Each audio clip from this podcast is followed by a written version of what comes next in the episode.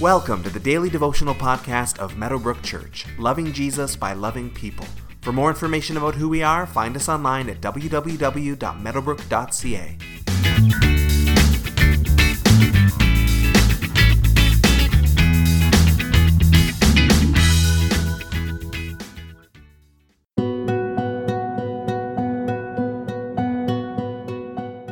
problem with counterfeit money is that it is almost real. No one would ever fall for fake currency that looked like monopoly money, but counterfeit money that works only works because it looks and feels pretty much like the real thing. But of course, it's not the real thing, and bankers learn to tell the difference by thoroughly memorizing the real thing. Once they are grounded in what is real and true, they can easily detect what is false, sometimes even by the touch or the smell of it. In today's verses, we see another example of the spiritual counterfeit at work. Satan is real, we are reminded of this, and has real powers and has some real influence. Acts chapter 16, verses 16 through 24 says. Once, when we were going to the place of prayer, we were met by a female slave who had a spirit by which she predicted the future. She earned a great deal of money for her owners by fortune telling. She followed Paul and the rest of us, shouting, These men are servants of the Most High God, who are telling you the way to be saved. She kept this up for many days. Finally, Paul became so annoyed that he turned around and said to the Spirit, In the name of Jesus Christ, I command you to come out of her. At that moment, the Spirit left her. When her owners realized that their hope of making money was gone, they seized Paul and Silas and dragged them into the marketplace to face the authorities. They brought them before the magistrates and said, These men are Jews and are throwing our city into an uproar by advocating customs unlawful for us Romans to accept or practice. The crowd joined in the attack against Paul and Silas, and the magistrates ordered them to be stripped and beaten with rods. After they'd been severely flogged, they were thrown into prison, and the jailer was commanded to guard them carefully.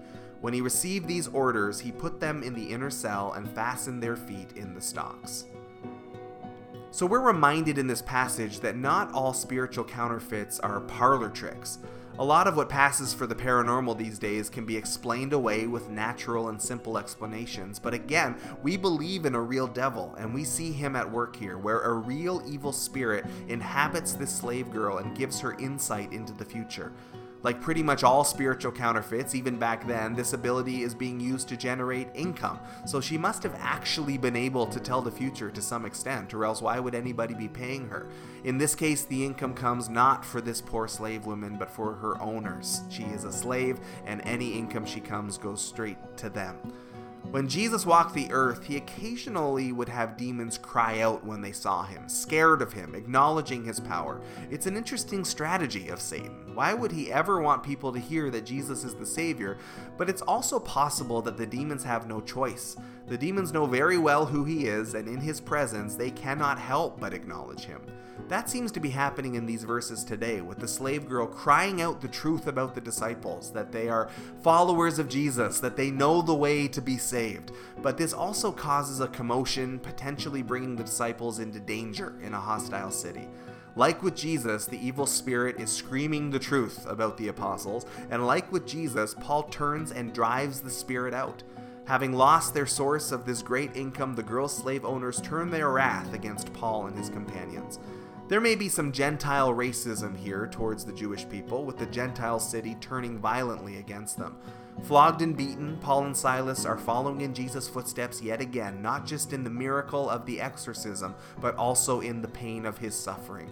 They are jailed, and we will pick up their story again tomorrow. Today, take some time to consider where are you following Jesus in his suffering?